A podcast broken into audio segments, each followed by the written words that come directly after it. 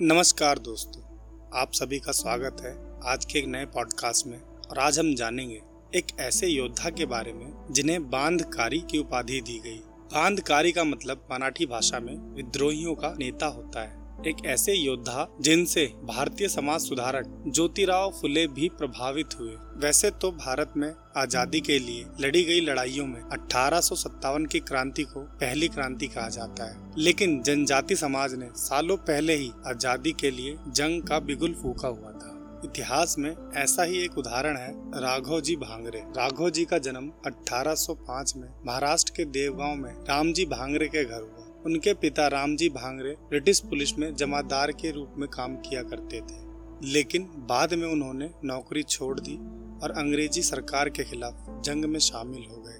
पर अंग्रेज़ों ने उनके आंदोलन का दमन कर उन्हें आजीवन कारावास की सजा देकर काला पानी भेज दिया गया।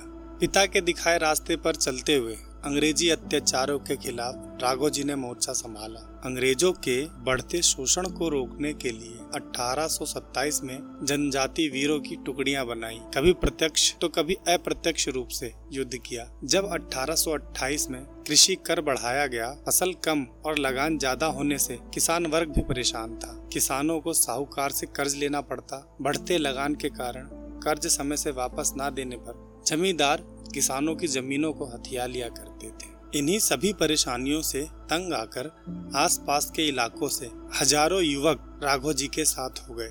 सह्याद्री पर्वतमाला में हर हर महादेव की आवाज़ गूंज उठी।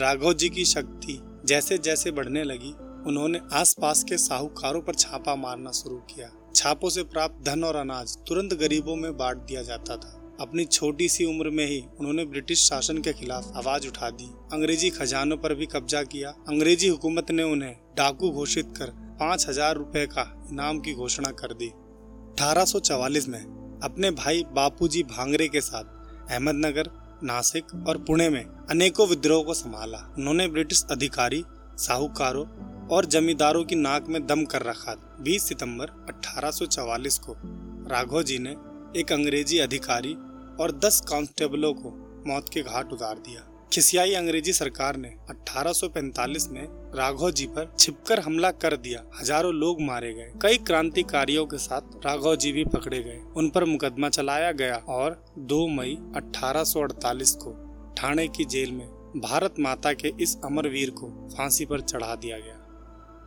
यह था आज का पॉडकास्ट, राघव जी भांगरे मुझे उम्मीद है यह एक और अमरवीर की कहानी आपको प्रेरित करेगी और उन जैसे महान योद्धाओं पर गर्व महसूस कराएगी। धन्यवाद।